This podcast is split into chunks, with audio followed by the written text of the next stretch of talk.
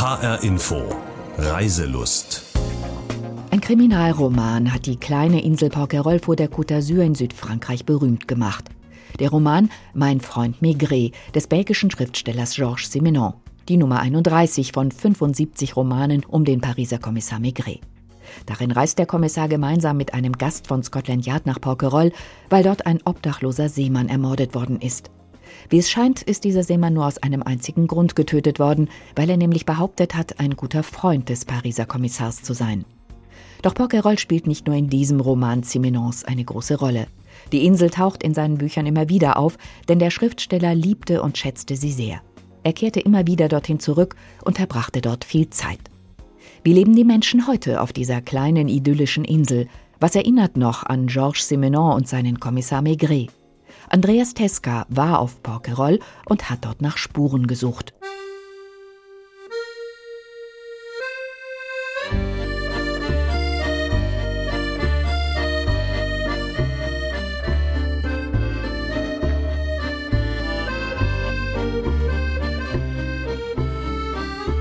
Irgendwie muss es doch möglich sein, die beiden Männer zu finden. Schließlich sind Kommissar Maigret und sein Schöpfer Georges Simenon weltberühmt. Damals, 1949, nach dem Mord an einem Seemann auf der Insel Porquerolles, hat der Kommissar kurzerhand den Nachtzug von Paris nach Hyères genommen.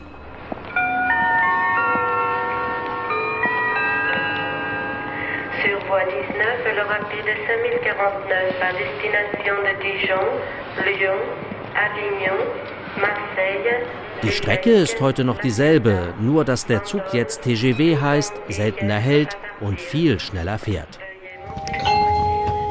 Mesdames, Messieurs, dans quelques instants, le TGV va arriver en gare de Hier, hier, terminus du TGV.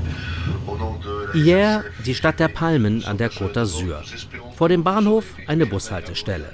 Der 67er fährt auf kurvenreicher und hügeliger Strecke zur Spitze der Halbinsel. Maigret hatte es natürlich seinerzeit besser. Den holte ein Kollege von der örtlichen Polizei ab, brachte ihn in einer schwarzen Limousine zum kleinen Fährhafen La Tour Fondue und informierte ihn unterwegs über den Stand der Ermittlungen. Porquerolles liegt mit seinen beiden Nachbarinseln in Sichtweite der südfranzösischen Küste. Die rund 30 Passagiere schauen während der kurzen Überfahrt schweigend aus den Fenstern der Fähre. Die Einheimischen unterhalten sich mit dem Personal an Bord. Maigret hatte damals diesen nervtötenden Kollegen Pike von Scotland Yard dabei.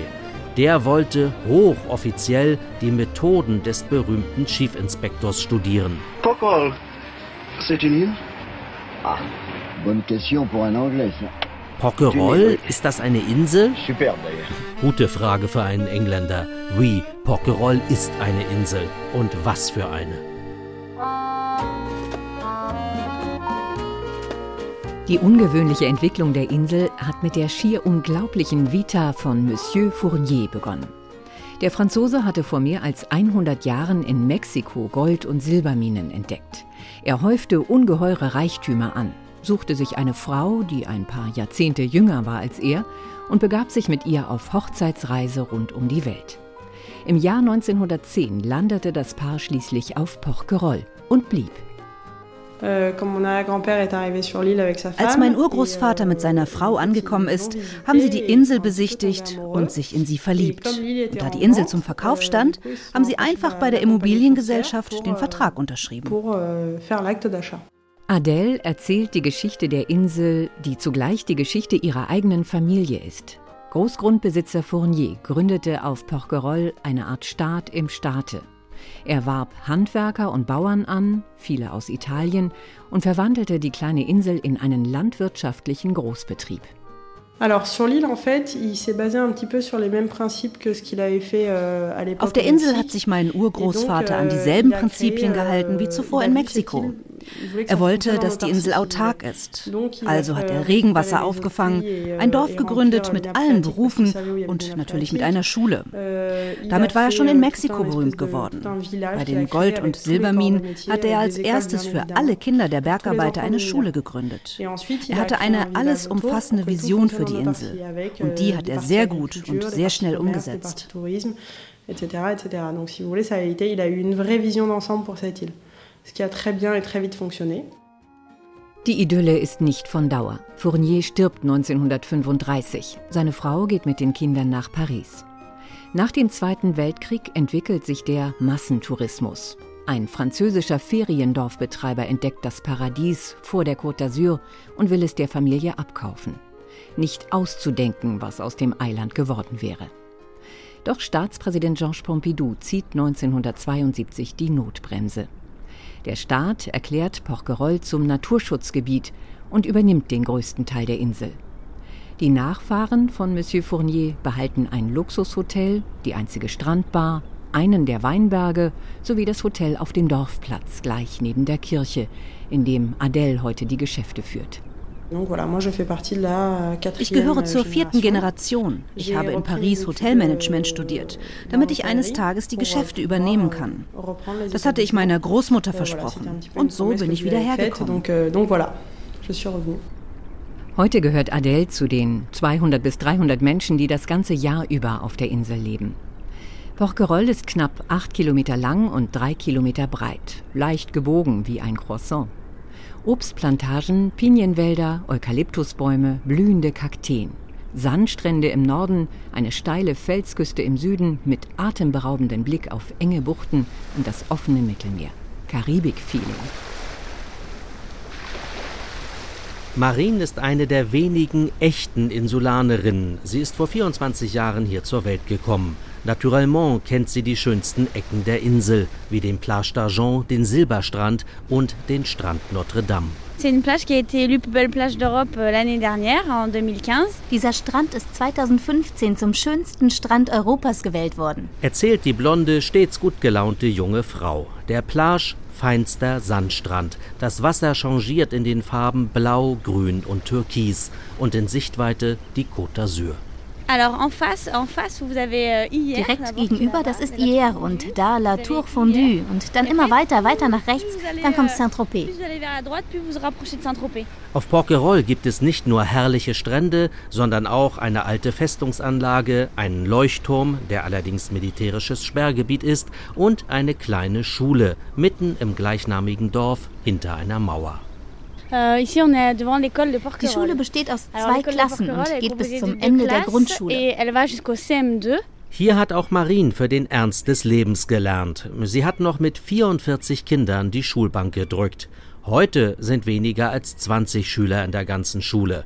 Es gibt auch nur zwei Lehrer und die sind praktischerweise miteinander verheiratet. Sobald die Schüler mit elf auf das Collège wechseln, müssen sie morgens mit der Fähre hinüber aufs Festland.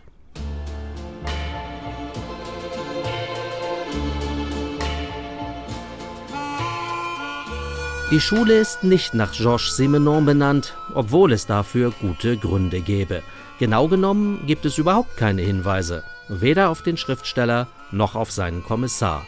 Vielleicht gibt es Spuren auf einem kleinen Weingut in der Mitte der Insel.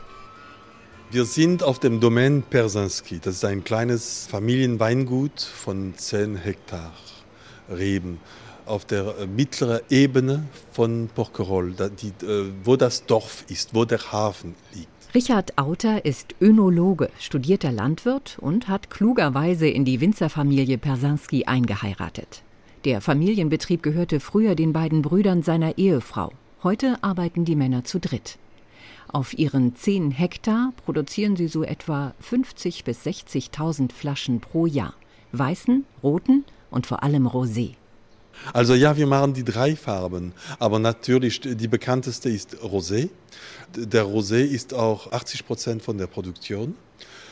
Wir haben aber auch Weißwein und Rotwein. Wir sind auf einem Schieferboden. Also für deutschen Leuten äh, ist das sehr bekannt, weil in der Mosel ist auch sehr viel äh, Schiefer da. Wenn man in einem Franzose von Schiefer äh, spricht, dann schaut er mit so großen Augen und weiß nicht, was das ist. Aber bei uns gibt es elegante Weine. Es ist eine, ein Boden, der sehr gut ist für Weißwein. Und Rosé ist ein Weißwein von roten Trauben. Das will heißen, dass die, die Weißwein und die Roséwein äh, kommen ganz schön bei uns. Auf den Etiketten der Flaschen prangen gleich zwei Familienwappen in den Farben Blau und Rot. Der Name klingt nicht gerade französisch. Tatsächlich stammen die Persanskis aus Russland. Äh, meine Schwiegerfamilie hat Russland verlassen im äh, Jahre 1917. Und sie sind geflohen auf einem Schiff der, Kronstadt, sind nach Tunesien gekommen und dann nach Paris. Und seit 30 Jahren sind, ist diese Familie jetzt in Porco, auf Porquerolles. Die junge russische Adlige, die 1917 auf der Kronstadt vor der Oktoberrevolution flüchtete und schließlich auf Porquerolles landete, ist übrigens 105 Jahre alt geworden. Eigentlich müsste man das alles mal aufschreiben, findet Richard. Ein Leben wie ein Roman. Apropos, was weiß er über Georges Simenon und dessen Leben auf Porquerolles? Natürlich habe er dessen Sohn Marc gut gekannt. Der habe sich übrigens nie aufgeführt wie der Spross eines weltberühmten Schriftstellers. Im Gegenteil. Das ist immer, das ist nicht einfach, immer kompliziert. Und äh, vielleicht, äh, deswegen hat er nicht so viel von seinem Vater ge gesprochen. Äh, ich habe ein paar Degustationen mit Marc gemacht, mit seiner Frau äh, Mylène de Mongeau.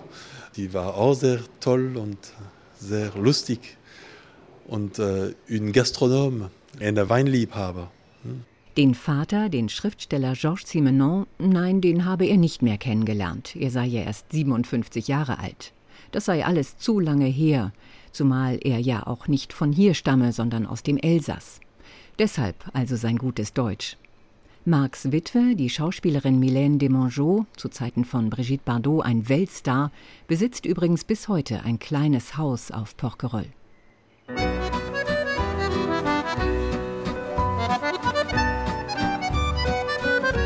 Wenn Monsieur Auter ins Dorf fährt, dann nimmt er meist das Fahrrad. Das Rad ist das Fortbewegungsmittel schlechthin auf der Insel. Touristen müssen ihr Auto auf dem Festland zurücklassen. Ein Segen für die idyllische Insel.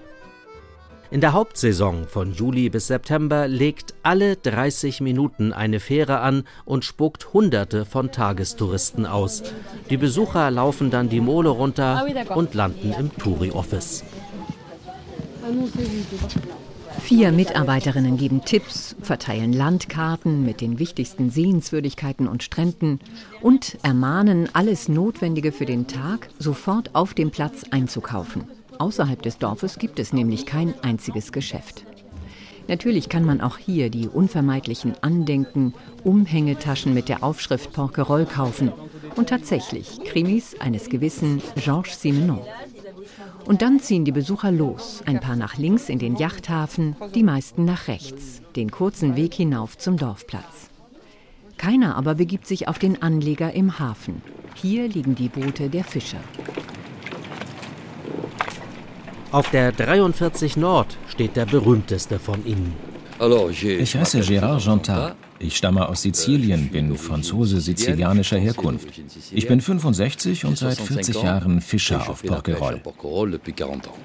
Gérard ist eine Institution auf der Insel. Er ist Fischer und Fotograf. Ich habe zwei Beschäftigungen als Fischer. Die erste klassisch und traditionell mit dem Netz, Langusten, Rotbarben, Chapon, die Fische des Mittelmeers. Und die zweite Aktivität im Sommer, die Suche nach Walen, Delfinen und Schildkröten, um Fotos zu machen.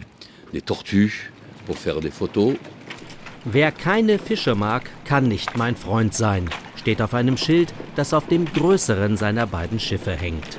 Auf Porquerolles sei der Fischfang in den letzten Jahren wirtschaftlich attraktiver geworden, erzählt der Seebär.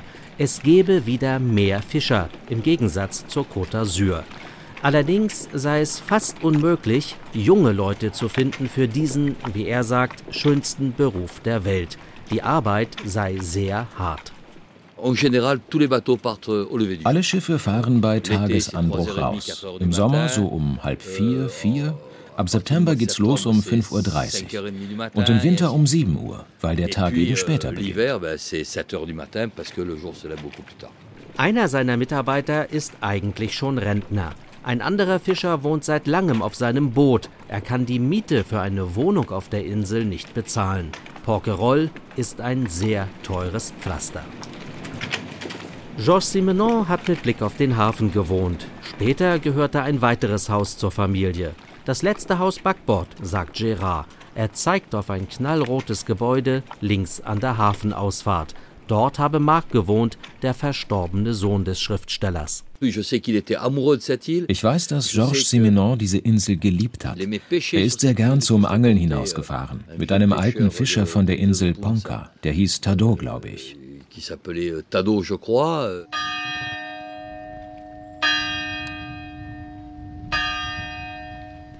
Auf dem viereckigen Platz vor der Kirche wiederholt sich jeden Nachmittag dasselbe Schauspiel.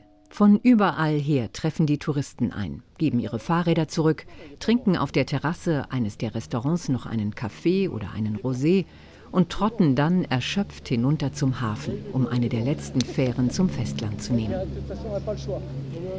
Schlagartig verändert sich die Stimmung. Die ersten Läden schließen und die Bewohner von Porquerolles erobern ihr nahezu leeres Dorf zurück. Kleine Kinder toben herum, die Buhlkugeln beginnen zu klackern. Der Platz unter den Eukalyptusbäumen ist offenkundig reserviert für die Fischer. Zwei Weinfässer dienen als Tische, auf denen ein Kellner den Apero serviert. Die Verlierermannschaft muss später zahlen. Die Seeleute spielen die sehr anspruchsvolle provenzalische Variante.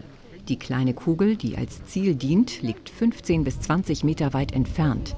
Die Spieler müssen beim Abwurf auf einem Bein stehen und wer die gegnerischen Kugeln wegschießen will, muss das aus einem kurzen Anlauf heraus tun.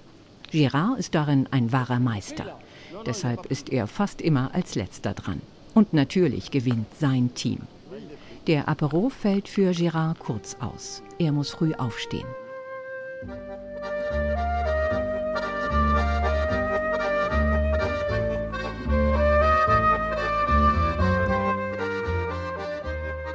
Jean Simenon hat Porquerolles mit Sorgfalt und Sinn für Genuss ausgewählt. 1926 kam der Schriftsteller aus Lüttich zum ersten Mal auf die Insel. In den 30er Jahren verbrachte er hier mit seiner Familie im milden Klima des Mittelmeeres die langen Wintermonate. Die Simenons logierten in einem kleinen Haus mit einem auffälligen Minarett. In diesem Turm befand sich das Arbeitszimmer, in dem er schrieb. Heute existiert das Minarett nicht mehr und auch das Haus, in dem sein Sohn Marc gelebt hat, ist mittlerweile verkauft. Aber die Romane bleiben und mit ihnen Kommissar Maigret und das Polizeirevier. Alors vous trouvez au poste de police Hier beginnen unsere Ermittlungen. Im Garten steht unser Polizeiauto. Hier drinnen unser Elektrofahrrad mit der Aufschrift Police Municipal. Wir haben dann noch einen kleinen Raum für das Frühstück, ein WC und einen Computer, um Aussagen aufzunehmen, zum Beispiel von Leuten, die ihre Papiere verloren haben.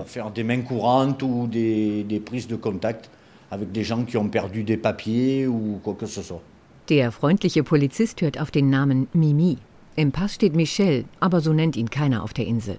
Er trägt zwar Uniform, ist aber wohl mehr Sozialarbeiter. Heute gibt es nur einen Zwischenfall, einen, mit dem sich sein Kollege Maigret sicher nicht befasst hätte. Es geht um Geld und eine sehr charmante Form von Erpressung. Eine seiner drei Töchter benötigt nämlich ganz dringend Bares für Pommes frites. Sie zieht strahlend mit fünf Euro in der Tasche wieder ab. Und Kommissar Maigret?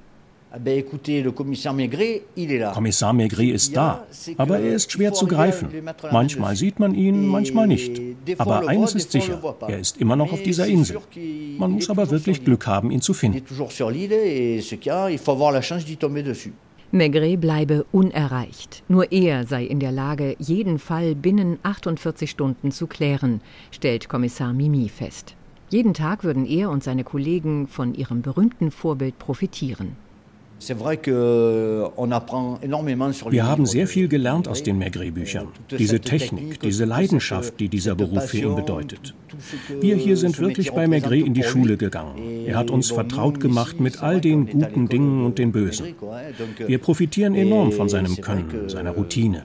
Nous, on se sert beaucoup de, de son, de son savoir-faire.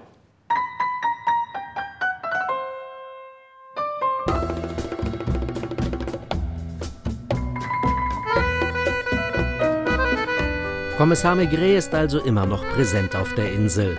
Und was ist mit seinem alter Ego, seinem Schöpfer Georges Simenon? Dessen Stammkneipe war das L'Escale, die gibt es heute noch. Monsieur Simenon de l'époque, il aimait, il aimait la pêche. Georges Simenon ist früher gern zum Angeln hinausgefahren. Er hatte immer einen ganz bestimmten Fischer dabei. Und der war mein Vater. Mein Vater war begeistert, mit Simenon zu fischen. Er hatte sich 1936 ein Boot gekauft und es Potam getauft. In seinen Büchern hat er oft von meinem Vater geschrieben. Mein Vater trug den Spitznamen Tado. Et mon père, c'était, il, il, il était surnommé Tado. Erzählt Nenin, 85 Jahre alt. Simenon sei ein ganz normaler und sehr aktiver Nachbar gewesen. Er hat das Leben im Dorf in Schwung gebracht. Er hat sogar ein oder zwei oder drei bedeutende Buhl-Wettbewerbe organisiert, wozu er selbst Leute von außerhalb geholt hat. Er war jovial, hat die anderen mitgezogen. Er hat oft bei sich zur Bouillabaisse eingeladen. Es ging ihm gut. Er wurde geschätzt auf der Insel. An den Strand gehen und baden, das habe Simenon nicht so interessiert, ergänzt der Cousin von Nenin, Dédé. Er hat seine Frau zum Strand gebracht und dann ist er zum Angeln gegangen. Ich habe Fotos davon gesehen bei seinem Sohn Marc vom Plage d'Argent und manchmal auch vom Strand Notre Dame. Simenon hat sich so wenig für den Strand interessiert wie wir. Genauso wie der unglückliche Dr. Mahé in seinen Ferien auf Porquerolles. Simenon habe häufig reale Personen des Insellebens als Vorlage verwendet für seine Romane, berichten Nina und Dede. Und je länger sie erzählen, desto wehmütiger werden die beiden alten Männer. Es ist eine Katastrophe. Wenn ich am Strand wohnen würde, hielt ich den Krach nicht mehr aus. Euh, euh, es gibt viel zu viele Leute. Nach 57 hat sich ja schon vieles geändert. Aber das war nichts im Vergleich. Es ist ein einziger Horror. Das Leben hat nichts mehr zu tun mit dem Porquerolles von früher.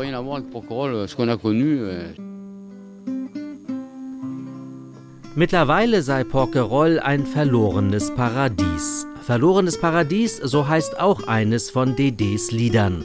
Der ehemalige Fischer ist nämlich so etwas wie das musikalische Gedächtnis der Insel. In seinen Chansons beschreibt er die Entwicklung von Porquerolles, bis heute und seit jener Zeit, als Georges Simenon noch hier lebte. Tu vivais bien tranquille sous ta citadelle. Le ciel était clément sur ce monde ignoré. Die kleine Insel Porquerolles vor der Côte d'Azur. Andreas Teska hat in HR Info Reiselust nach Spuren des Schriftstellers Georges Simenon und seines Kommissars Maigret auf der Insel gesucht. Unsere Sendung können Sie auch im Internet hören unter hrinforadio.de.